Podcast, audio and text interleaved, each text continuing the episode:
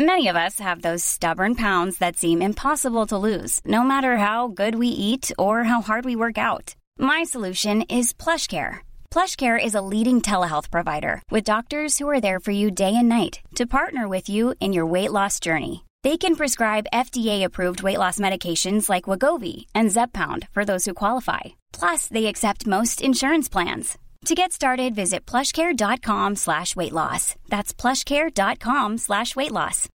Millions of people have lost weight with personalized plans from Noom, like Evan, who can't stand salads and still lost 50 pounds. Salads, generally, for most people, are the easy button, right? For me, that wasn't an option. I never really was a salad guy. That's just not who I am. But Noom worked for me. Get your personalized plan today at Noom.com. Real Noom user compensated to provide their story. In four weeks, the typical Noom user can expect to lose one to two pounds per week. Individual results may vary.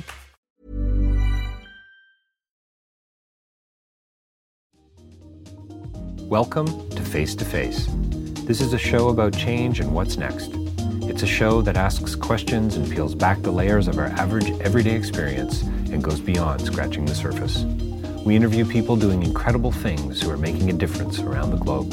Join me as we listen in and get one step closer to understanding that big ideas shared create collaboration. Collaboration can inspire community, and communities create social change. I'm David Peck, and this is Face to Face.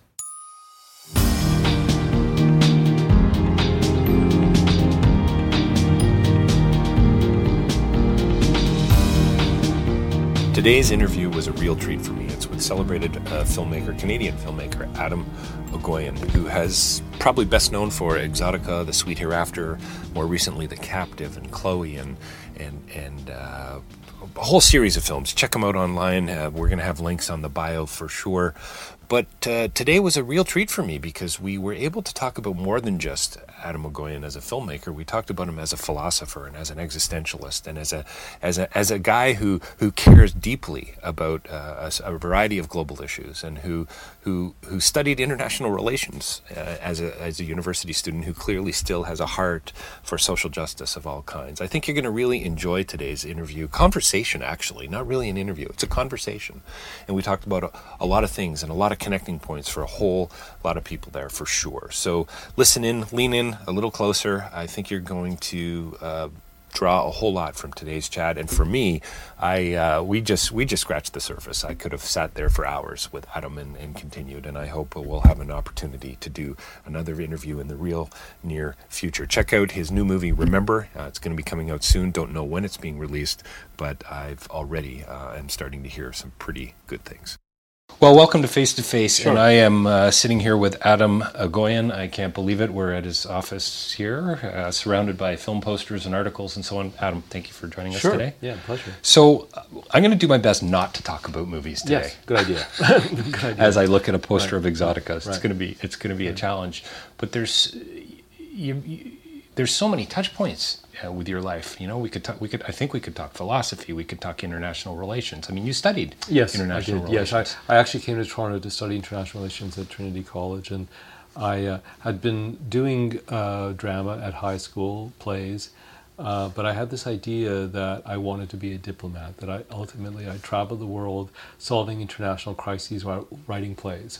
Uh, looking while, at, while you were writing yes of course. You know, you know like a right. Paul, Paul yes. Claudel or something yes. like that. Smoking French cigarettes right, course, sitting on the Bali, uh, balcony in Bali somewhere. yeah. Yeah, yeah. Uh, and so you know it didn't quite work out that way. Uh, when I was at U of T there was uh, um, um, a film club at, at Hart House and I started making short films and you know pretty much into my second or third year I realized this is what I wanted to do. But I did finish my degree in international relations. I did write my thesis uh, which is uh, on the question of national self-determination, focusing on Armenia. I'm Armenian, focusing on Armenia after the um, after the genocide during the Paris Peace Conference, and it's an interesting period because um, it's one of the few times when two leaders from completely opposing ideologies, uh, Lenin and Woodrow Wilson, both espouse mm. the same theory, the idea of national self-determination.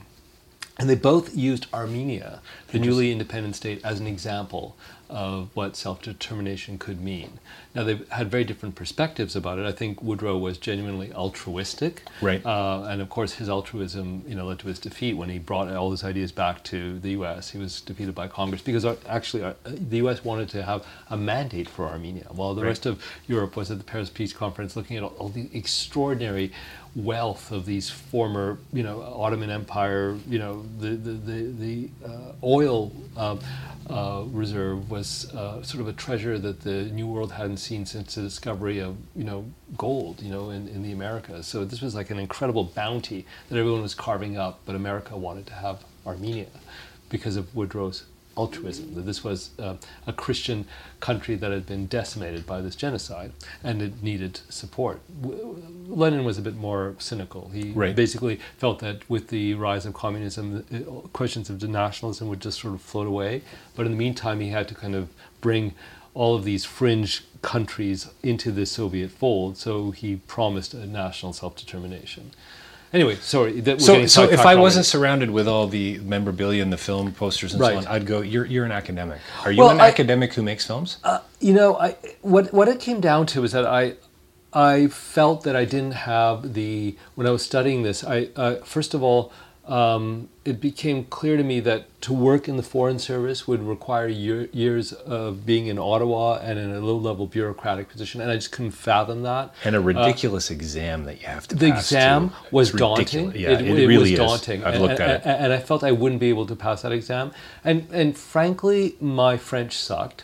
You know, like I, I, I, I can speak better French now than I could then, but I, I wouldn't, as a Canadian diplomat, that's something that Sure. was also daunting. But I, I just felt that it was. Uh, I'm still very interested in that. I was a subscriber to Foreign Affairs for like a number of years, and I followed this all quite rigorously. But uh, you know, at a certain point, you know what your passion is, and for me, it was. Uh, It's in, it's was interesting drama. you bring that up because I wanted to on the drive down. I wrote a couple questions down as I was uh, coming into Toronto, and and I, you know, clearly, clearly, it seems to me that the films that you've made have a many many layers, but you seem to want to change the way people see the world. You know, in the words of D.W. Griffith, you want to you know alter the way we see. You know, John Berger, the we seeing comes before words, etc. So you want to change the way I think about relationships or forgiveness or uh, tragedy or loss, etc. Why didn't I mean you you could have you could have been the diplomat. You could have been the politician. You could have been a teacher. It seems to me, and it, sounds like you're sitting there. It sounds like you kind of still are. In fact, you teach at the European Graduate Film School. Do you not? Yeah, I, I, I mean, I look. I, there, my practice is divided into two things. There, there are the stories I tell uh, through film and through drama. There are the skills I have as a director. So I've been directing opera, and that to me is uh, very satisfying and something that I know I can plug into.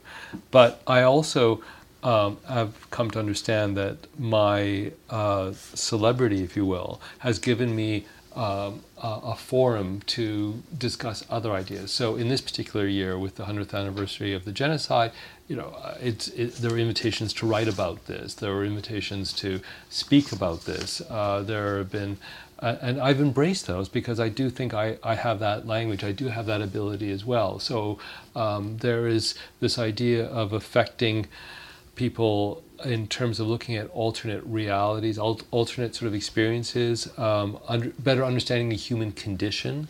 Um, that is, I think, an extraordinary aspect of what drama does. It allows us to enter into someone else's view of the world, someone else's experience of the world. It helps us better understand aspects of ourselves. It maybe uh, allows us to deal with pain, uh, trauma, uh, allows us to um, to see how other human beings cope with extraordinary situations. That is all very compelling. But I also think that there is this question of information, allowing people to have access to uh, specific experiences or specific circumstances that they may not be aware of. And that might alter their world in a very fundamental way just by having the information.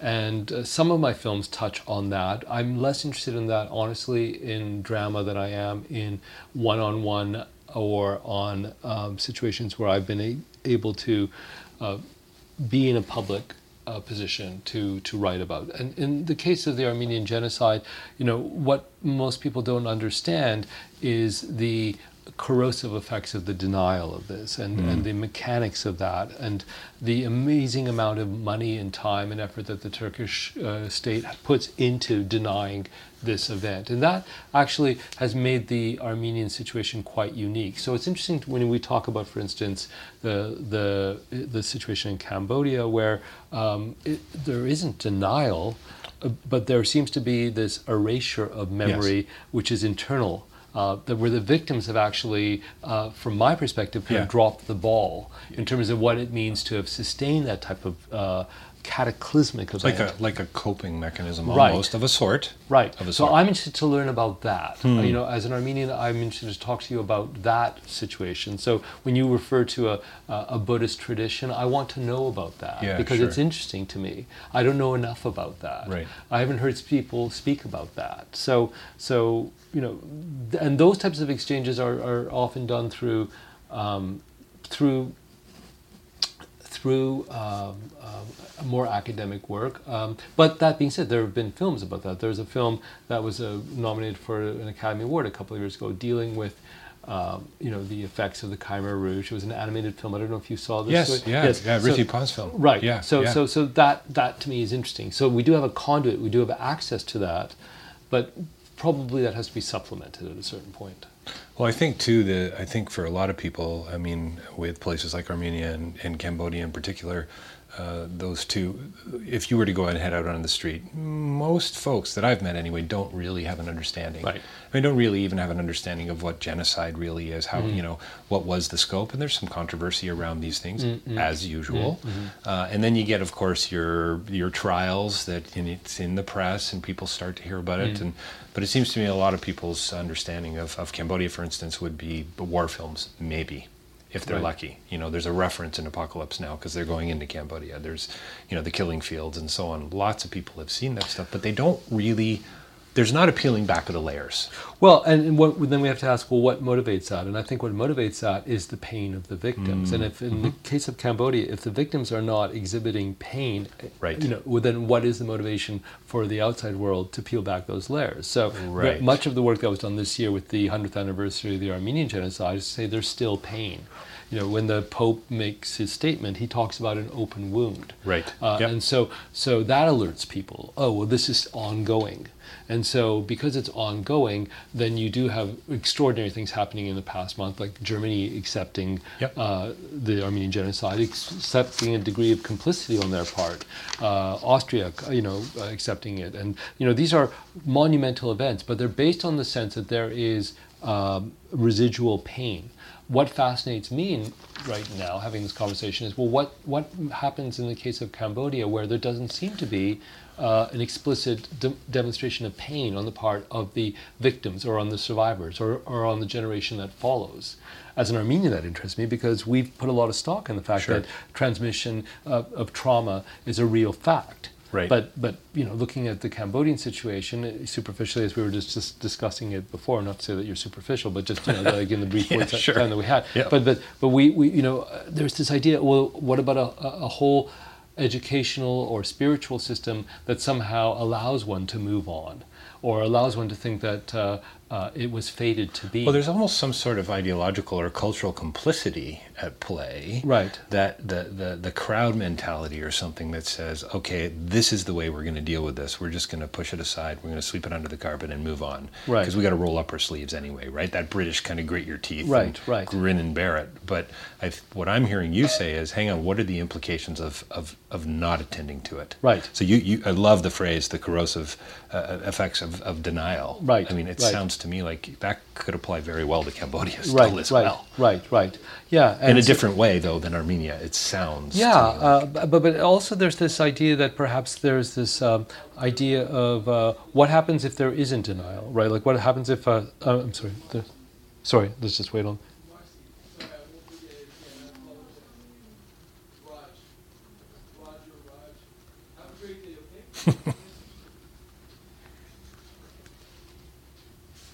Let's just go back. Okay, question again. Yeah, so so that well, you talk about the corrosive aspects of denial, and it, it, seems to me there's a there's a connection, there's a link to what's happening in Armenia and in Cambodia and anywhere probably on some but would level. You say, would you say that what's happening in Cambodia is denial, or is it just uh, uh, is it, is it, it's it's not a state orchestrated denial? We're talking about denial in that case from. Um, um, from the individuals themselves, there, there's this there's this idea of people wanting to suppress right. you know right. and, sure. and perhaps you know even uh, repress their own memory of it uh, for their their well-being or their perceived well-being. Right. You know right. and so their idea per- perceived well-being i think is pretty critical it right. seems to me. Yeah. Mm-hmm.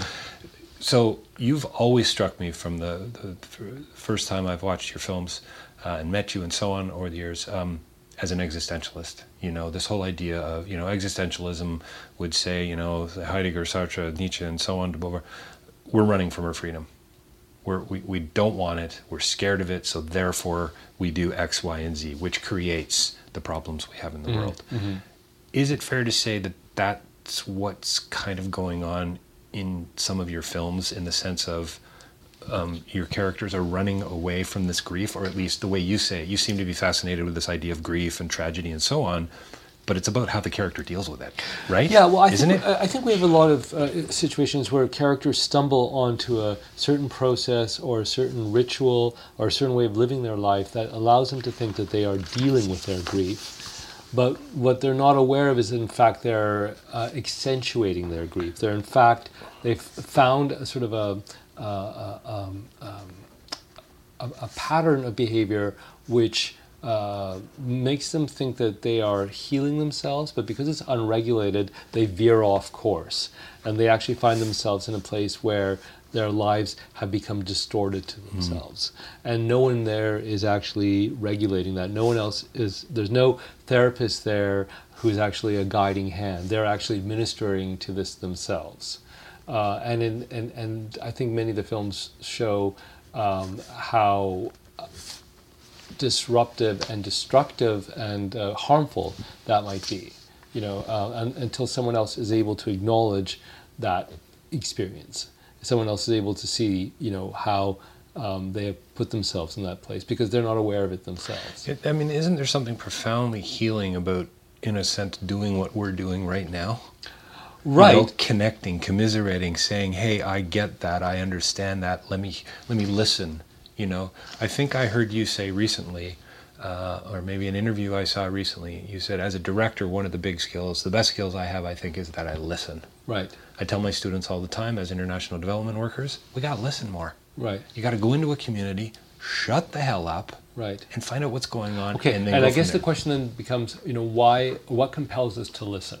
Hmm. so um, there are situations where um, um, there is a work, uh, focus of attention, there's a film, there's a book, there's something that uh, um, gives someone the forum where they uh, are able or have been asked to speak about their work, and that starts a conversation. And that conversation is quite independent from the work itself much like you know the conversation we're having right now is not necessarily directly linked to a specific film, but it, you know we've been brought been brought to this place because of that body of work. Right. And I think that you know going back to your original question about international relations, um, I understood that as a diplomat, uh, I would always, and I've noticed this when I've traveled to embassies and there are diplomatic functions, that the diplomat is always actually espousing a state function. I mean, they are, mm. they, you know, mm-hmm. they, the agenda that, that, that they uh, have in front of them is, is, is actually mandated by their relationship to the state, um, as opposed to a free agent. You know, you can't have a, a, a, a diplomat who is a free agent, uh, who is uh, responsible for their own thoughts. So that, diplomats build relationships with footnotes. Absolutely, right. You know, and, and, so and I think there's some been some remarkable diplomats, you know, who have you know um, somehow um, skirted on the edges of that, and sometimes to their you know, I was fascinated by there was a Canadian diplomat who I'm sure you've never heard of called Herbert Norman, uh, who was a Japanese specialist um, who was assigned uh, to he was the ambassador of Egypt, where he committed suicide in, in, in the early 60s. And this, you know, always had an effect on me because this was like one of our star diplomats. But, hmm. you know, the more that was revealed about his life, the more we understood how complex this person was and how the mandate that he had to represent Canada couldn't really contain all the things that made up Herbert Norman.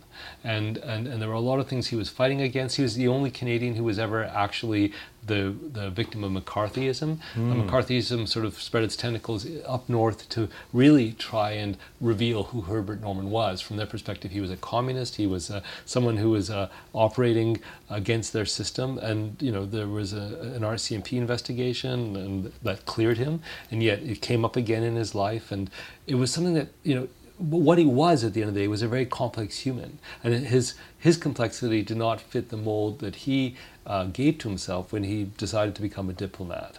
And that you know that he, uh, to answer your question about uh, academics, he would have been much better suited as an academic, right? Right. right. But he chose this role because somehow uh, it felt that it was um, at a certain point something that res- that that answered questions he had in his life of what he should do and he went into this path that allowed him to camouflage aspects of himself, which being a diplomat allows. But that just bubbled up and it sort of boiled over in a certain point. And I only bring up that situation uh, specifically because we're talking about this idea uh, in a dramatic world, deciding what it is that people do. What are the actions that actually comprise, you know, um, you know, what we're watching in the course of a film or a play or an opera, and and and that um, is something that's consumed me. You know, it still consumes me. I'm working on a new script, and mm. I spend most of my day thinking, okay, well, you know, there's an infinite number of things that these people could be involved in partaking in, or doing, or decisions that they make.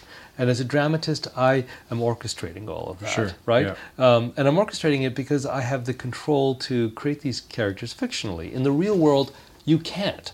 You know, you're actually dealing with given circumstances, and, and you're trying to understand and respond to that and you know um, the, the, that's a very different sort of set of uh, skill set than what a dramatist does. Do you think you're you're more interested in f- fiction than facts?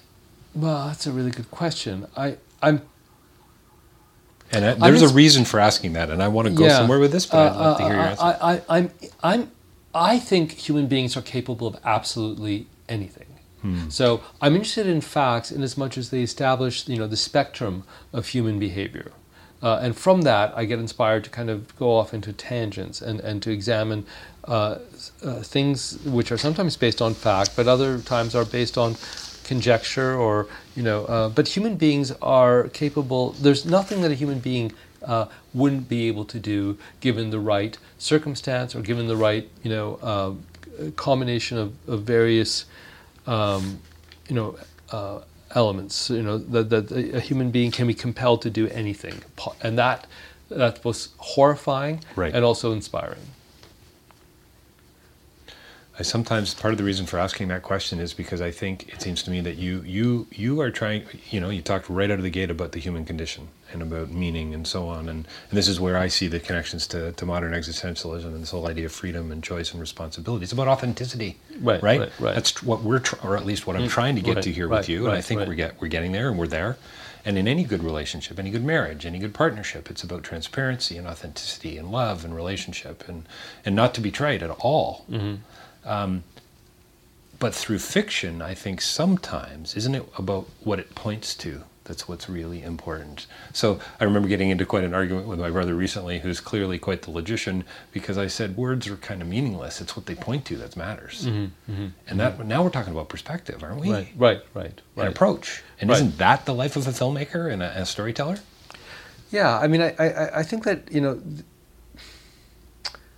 you're so, you know, the, the big question I, is are we drawn to uh, uh, a character first, or are we drawn mm. to a circumstance like you know that, and then we find that the character that sort of paints that. I mean, I, I think there are the dramatists who uh, are are sort of drawn to um, a particular actor or a particular uh, um, character that they want to examine, extol, kind of, and then there are these situations and you know, where you find yourself in a world where something has happened to you I'll give you an example. For instance, um, uh, my parents um, uh, had this massive fire at their place, and we had to deal with an insurance adjuster. It's horrible. Recently, or? No, this this this is uh, um, in, in 1990. Okay, a few And- years and- ago, but still suddenly, horrible. Uh, but I, I had to deal with this person who came into our lives for a certain amount of time and was helping them adjust their claim. Right. And so I looked at this person who had a quite a you know uh, the job was was was quite matter of fact in a, in a way, but suddenly I looked at my parents' relationship to this person and I realized that you know he controlled their entire future. He would Mm. decide whether or not the claim that they were putting forward was was honest. Right. Um, he would, you know, if, if you if you said that uh, you had a Bang and Olufsen and the charred remains, he'd be the person who would actually assess whether or not you were telling the truth. Right. Uh, he would be the person who would be going through the, you know, ashes to see if it was a Bang and Olufsen, whether or not. So I was going, wow, this person. There's something almost angelic about Sure, this character. yeah, So that evolved into this uh, film I made in 1991 called The Adjuster, which is about a person who is a compassion junkie who can only actually feel worthy when clients are asking him uh, for help. Uh, and he literally um, doesn't sleep at night. He's like awake all the time, waiting for that call where there, where he is summoned to a fire or summoned to, you know, a place where people are in distress, and he can actually apply himself, almost like a therapist. But he's completely um, unaware of it. He seems to be just almost robotic in his approach. And this character is completely fictional. It had nothing to do with the insurance adjuster that my parents were dealing with. But what I saw in that position was somebody who w- wielded an enormous amount of power for a very brief amount of time until such time as that claim came through. And then he's sort of forgotten. But I began to fantasize well, what would it mean to have that job if you were somebody who was searching for meaning yourself? Right. If you were somebody who um, was sort of drifting and suddenly you know you had these sp- sporadic you know moments of extreme power as you were dealing with devastated people. And would that become addictive? You know would it go so far as would you be looking for a catastrophe? Would you be causing catastrophe because you would want to ignite that need?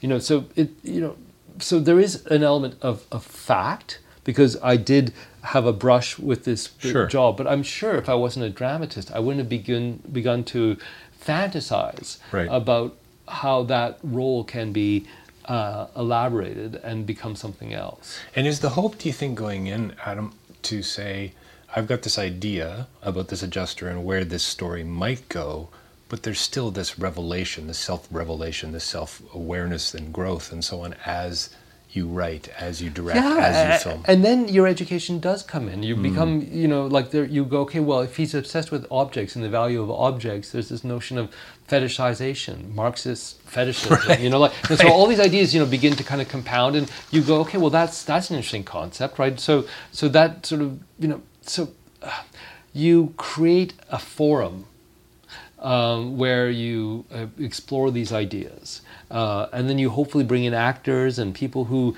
are as engaged with those ideas, and, and that becomes a, uh, a part of, you know, the film is this machine that harnesses all these different sort of levels of curiosity and intelligence. And, and uh, you know, if, if you know, uh, you know, another example, you know, perhaps more, you know, was a film made a couple of years ago called Devil's Knot, based on the actual child murders uh, in, in West Memphis, Ar- Arkansas, where, you know, no one knows what happened in the Right, forest that day. right. No one knows as these children went into the forest what actually happened. There's lots of theories. There's been a number of documentaries. There's been a number of points of views. But 20 years later, we're never going to know. It becomes obvious that we're never going to know. How does the community live with that sort of cataclysm? You know how uh, you know and and and uh, uh, where something is so heavily mediated in terms of its after effect, and yet there's a fundamental mystery that'll never be solved.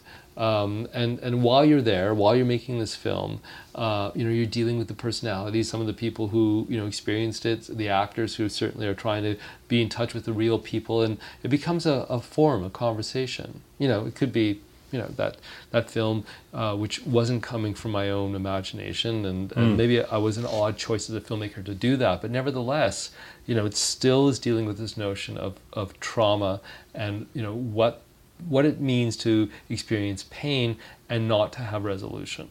like what what do we do with that? Do you think, you know, I, I wasn't going to go here originally when I first heard you chatting, but do you think that it, this is connected to your history?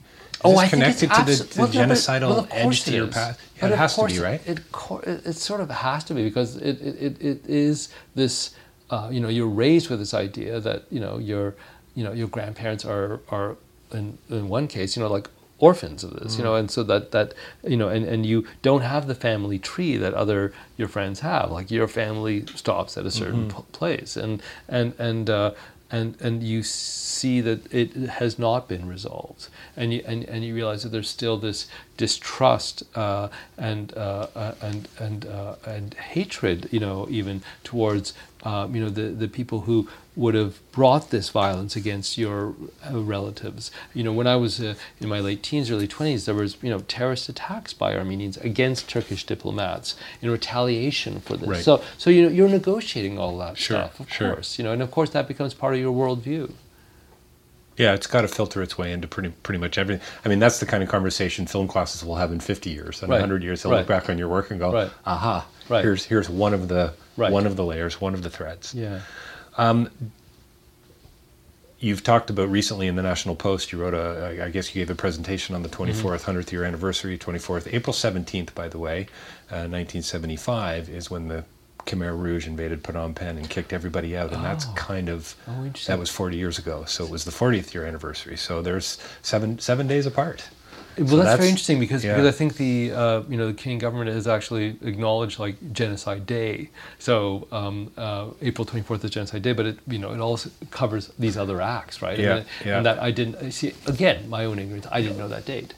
Uh, what did But it's also because because and again it goes back to this question I had to you. You know why is it that that that present day Cambodia doesn't want that date um, engraved in people's minds? Like you know that that you know what what has allowed that date to uh, sort of uh, fade? Yeah, yeah, and, and I think to answer, it, to try to answer it, I think some of it has to do with the collective sort of political uh, uh, climate, the ideological uh, implications of this, the fact that it's only started to come out in history books recently at the at the universities and so on.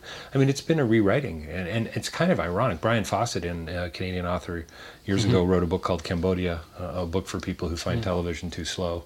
Great, great read and he talks about the, the he makes a uh, connection to the media kind of eradicating our memory here in the West, and this is exactly what the Khmer Rouge were trying to do. Back to year zero, we're going to destroy the banks, we're going to wipe out all the intellectuals, we're going to go back to an agrarian society. Well, to some degree, and I haven't really thought about it this until right now, until our conversation, that's kind of what's still going on, right?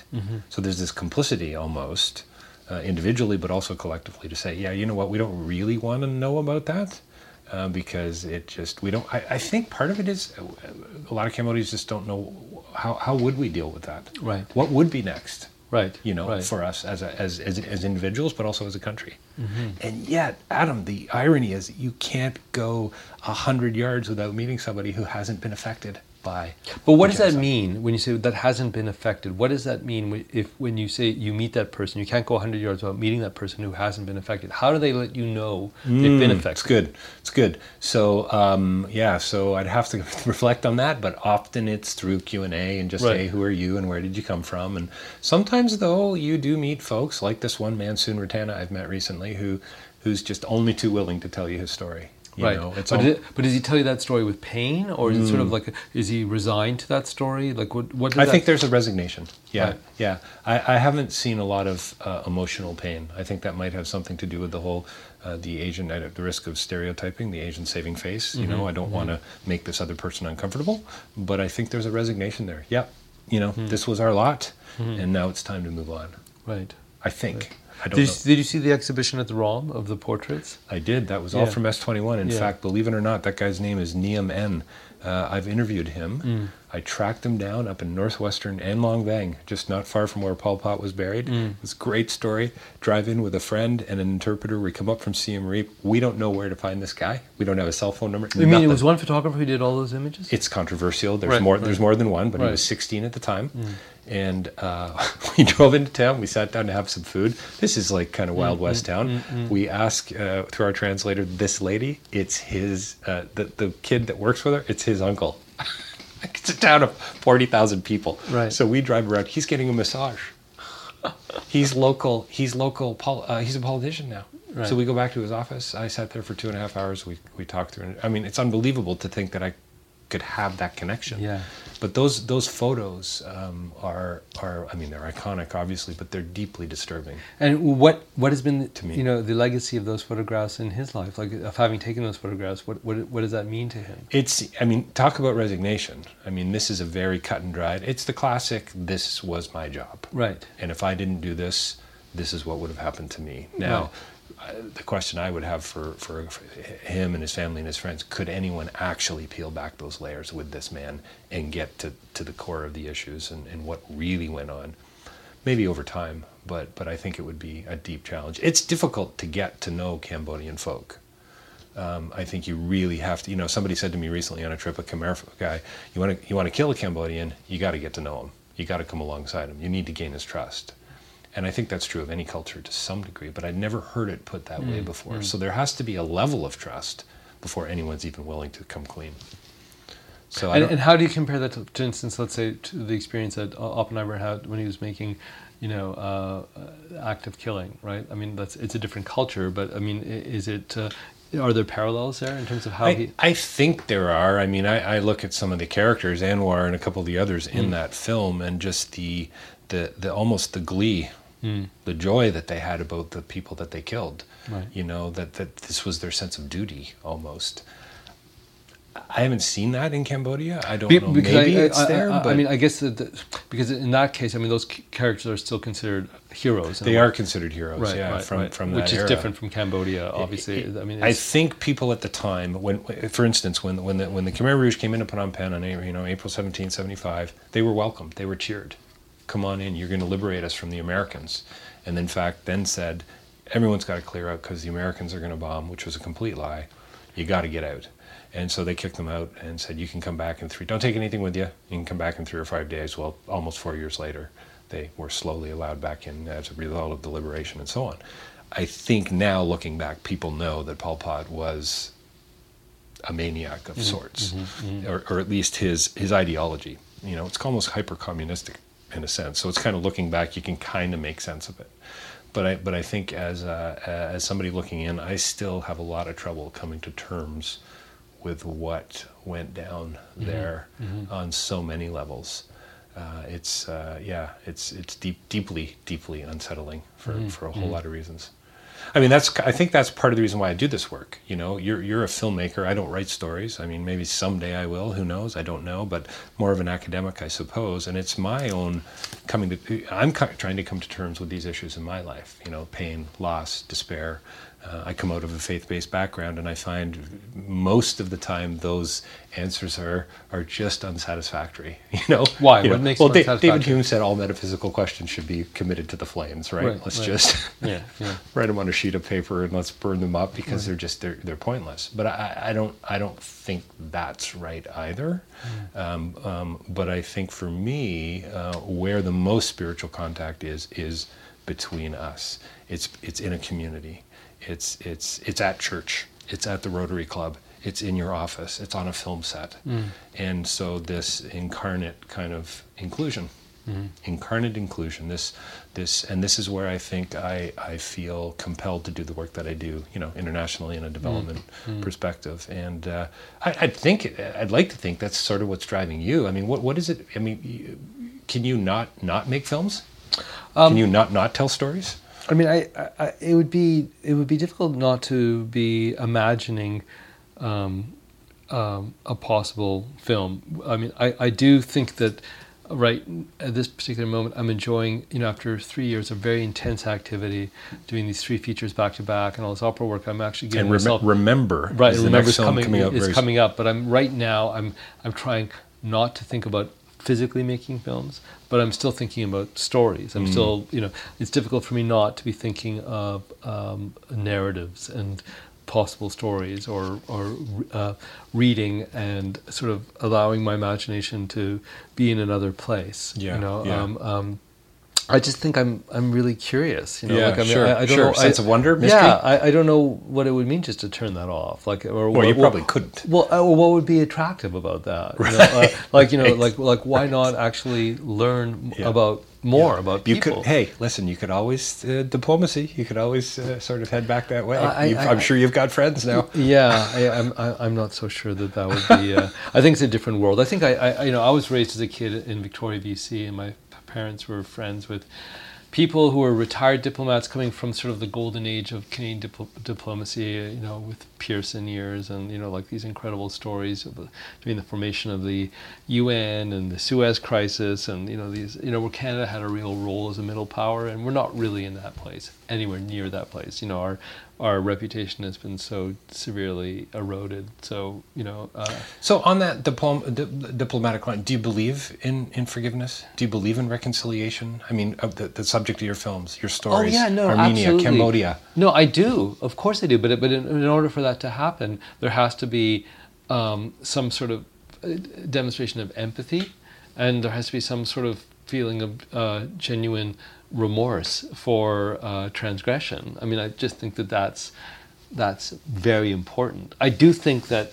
Uh, you know, I'm, I, I'm, I'm, I'm proud of you know what this country has done in terms of being able to move towards some sort of reconciliation with the native population by an acknowledgement of the horrors that happened at the residential schools, the the uh, you know acknowledgement of the transgressions. That doesn't, you know, it, it, there's no quick fix. Right, But you know, but as long as we know we're able to actually exhibit some degree of acknowledgement and and and and and. Uh, uh, an understanding of what someone else has suffered.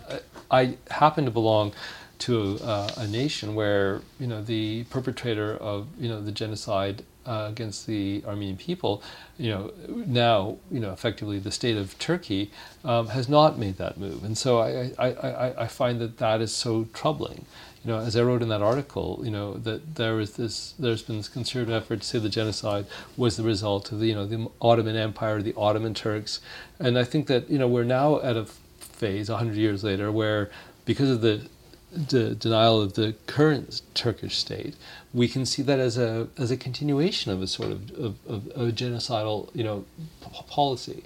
That you know it's not just a question of the physical eradication of a people and its and its and its civilization, but also the denial of that uh, that that ever happened is, is is this way of actually uh, ensuring that the uh, culture it will be thwarted. But in that, and that's maybe why Armenians are so resistant and are so adamant about these dates and remembering and challenging that because we understand how uh, destructive that that that that tendency can be, um, and we understand that it is an ongoing process. But then you have Cambodia. Yeah, I mean, so yeah. I, I don't quite, you know, I'd like to learn more about that. I'd like to understand what are the mechanics of that. I'd like to see, you know, um, I'd like to see that explored more. I'd like to have that conversation. I think it's. I, I really do believe it hasn't. The story hasn't been told enough. I don't Right. think enough documentaries have been made. I know there's another couple coming out. The Gate was at the festival last year. Right. Uh, you know, so there have been some films made and some certainly more stories, more I'd like to academic go. work I'd like to because I remember reading uh, Cambodia. Uh, uh, you know, Brian- Brian Fawcett's book? Brian Fawcett's book, and I'd like to kind of go back. I'll never, that. I'll never. It's a brilliant book. In fact, I when I interviewed Joshua Oppenheimer, I gave him a copy. I found it on Right. Aid Books. Right. Got it for like four bucks. It was an old used marked up Right, copy. right. And, um, I was walking along Bloor, Bloor Street. Brian Fawcett was sitting in a coffee shop. I went in and I felt so bad, but I said, "Listen, I just got to say really quickly. I read your book back in '92. Huge impact. Thank you." And I shook his hand and walked away. And he Right. probably thought I was a lunatic of some Right. kind, Oh, but it had a huge impact on me. Right, right. And and then and then. Th- 12 years later to be visiting the country Yeah. I mean, this is where I get excited, Atom, about the little things, Right. about incremental change, about the seeds that a film like Exotica or Journey or what or whatever things that you've done that that that that, that um, these launching points for thinking about the world in a new way. Right. Right. That excites the heck out of me, whether I'm an academic or I'm writing Right. an essay or doing a Right. podcast. Right. You know, social change of, of one kind or another. I was going to ask you earlier when you were talking about, you know, uh, Armenians and the genocide and so on. Do you think not? You know, you talked about the corrosive nature. Um, does that make you less of a human in a way? And I don't mean that in a race racist with a racist edge, it makes you less transparent, doesn't it? It makes you Well, less I mean, authentic. you're ignoring something. You're avoiding the issue. Yeah, I mean, I think I think that it what. No, I, mean, I don't think it makes you less of a human because I think human beings are capable of that Right. sort of monstrosity. I mean, Sure, it's just we're part back- of being. yeah. It's part of being a human. Um, it, it, it, it's not one of the proudest aspects of what the Right. what the human being is capable of, but it doesn't make you less of a human. It just makes you uh, less of a of an uh, of an uh, of an empathetic and sentient being. Right. One of the one of the philosophers who I've been starting to read over the last couple of years, Emmanuel Levinas, French Mm-hmm. thinker. I don't know if you know him or not, but he wrote Totality and Infinity, and he said that you know, as a result of the 20th century, basically because of the genocide of Mm. the 20th century, the 100 million we've killed, uh, all philosophy, all religion has failed. Mm. Now what? Now what the hell do we do? Right? And he comes up with, he would argue probably that it's not an ethic, but it kind of is. And he says, the face speaks. Soon as I see your face, it should say to me that I can't kill you. He's a, he's a Jewish philosopher. He says, thou shalt not kill. As soon as I see your face, the moment I say you're this type of person, these are the glasses you wear, here's your color of hair, I can now kill you because I've, I've started to objectify you in some way. And I think there's a real connection there to um, to a better understanding of, of who we are individually, but also of other cultures. And, and, and so Bill Nye was on, on being interviewed recently and saying, hey, we're all, we're all in this together. We're all connected genetically. So what's the big deal? You know, I got the science to prove it, you know, and yet we just, we, we are frightened by difference. Well, yeah, and I think that uh, that's what a government is capable of doing is is is, is accentuating difference and uh, uh, assigning blame. I'll give you a, a story. Uh, I was asked to speak to uh, high school students about genocide many years ago, and it was at the height of the SARS epidemic here in Toronto. And I thought, okay, what am I going to tell them about genocide, and how does it start, and what does it trigger?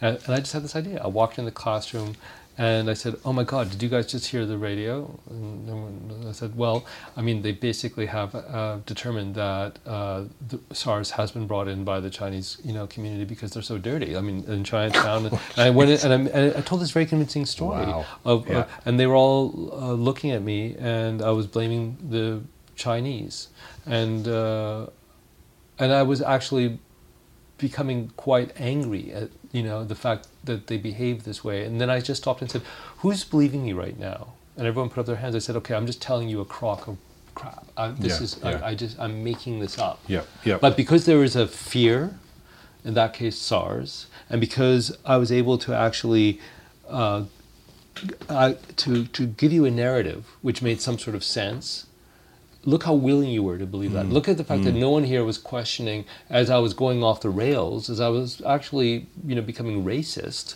Right. You know. Right. Uh, and I was actually, you know, exploiting the fact that there must be some uh, something in your imagination that wants to believe that there is a cause. Right. You know, I said there, Right. there's that very famous example of the teacher that separated kids with blue eyes from brown eyes, right? So that the moment that there is uh, a sense that something or someone will allow you to feel that you are superior or that you are on the right side, um, we have this uh, frightening tendency to want to believe that narrative. We, you know, it, it's uh, it's it's it's uh, and it's been exploited, and uh, very few people will resist that and go back to the Bill Nye sort of idea. Well, we're Right. all connected. Right. We're all, you know, collectively, you know, and, and even maybe that question that you said about, you know, does that make someone less human? Right. I think the first response has to be, well, no, uh, that is part of our condition. Yeah, sure, We can sure. be terrible. Yeah. We can all be terrible if yeah. we're given the permission to. It's like what you're saying about the 19 year old going to Saigon, you know, like, you know, if we're given that license, you know, we can, um, we can embrace that uh, because it's within us. All these things are within us. And maybe when you talk about, you know, Emmanuel Levy, you know, and, and this history of genocide, that you know that that that that what he's talking about is, you know, that that is some sort of empirical proof that philosophy fails us. When in fact, maybe you know, the other way of looking at it is that well, maybe philosophy was preparing us for Right, that. right. You know, that that is what you know. Everything leads to that as a possibility. You know, and, and, and now, yes, the, still the question is, well, now what? What do we, you know, what's the Right. next step? What's the next step? but, step? But I don't think it's the failure of philosophy. It's ultimately, you know, uh, it's all part of this great conundrum of what our experience means, and, and that is a huge issue. And uh, we're not going to answer that today. But uh, um, and not that I even propose to have. if you give, if we had a year, I don't think we'd be. able to That's right. But you know, that'll be podcast 26 Yeah. with Atom Egoyan. So we got to wrap up. Um, you're excited about Remember, the yes, next I film? am. I Yeah, am. I'm very yeah. excited about it because it's also Connected? Yeah, very much so. Trailer It's- looks awesome, by the it's way. A, it's a Holocaust Yeah, survivor yeah. who's uh, suffering from early stages dementia, who thinks he's found the person responsible for having killed his family in Auschwitz. Goes on a mission to hunt this person down, but keeps forgetting why. Keeps, Right. He keeps doesn't Wow. you know doesn't know why he has this gun. Why he's in a hotel room. Memory. Why you know? So it's it'll be What it makes it, what, it- what, I mean, if without memory, what are, what are we, right? right, Wow. right. Listen, I can't thank you enough for, Sure, for joining you. us on Face to Face today. Ta talk about scratching the surface, but Right. maybe we'll get another opportunity another Yeah. time. Thanks, Uh, and maybe scratch the surface with more vehemence and violence. That's right. That's right. and claw at the surface and chu- you know maybe actually dig out huge chunks of the surface and until we bleed to death. Yeah. Thank you. Thank you.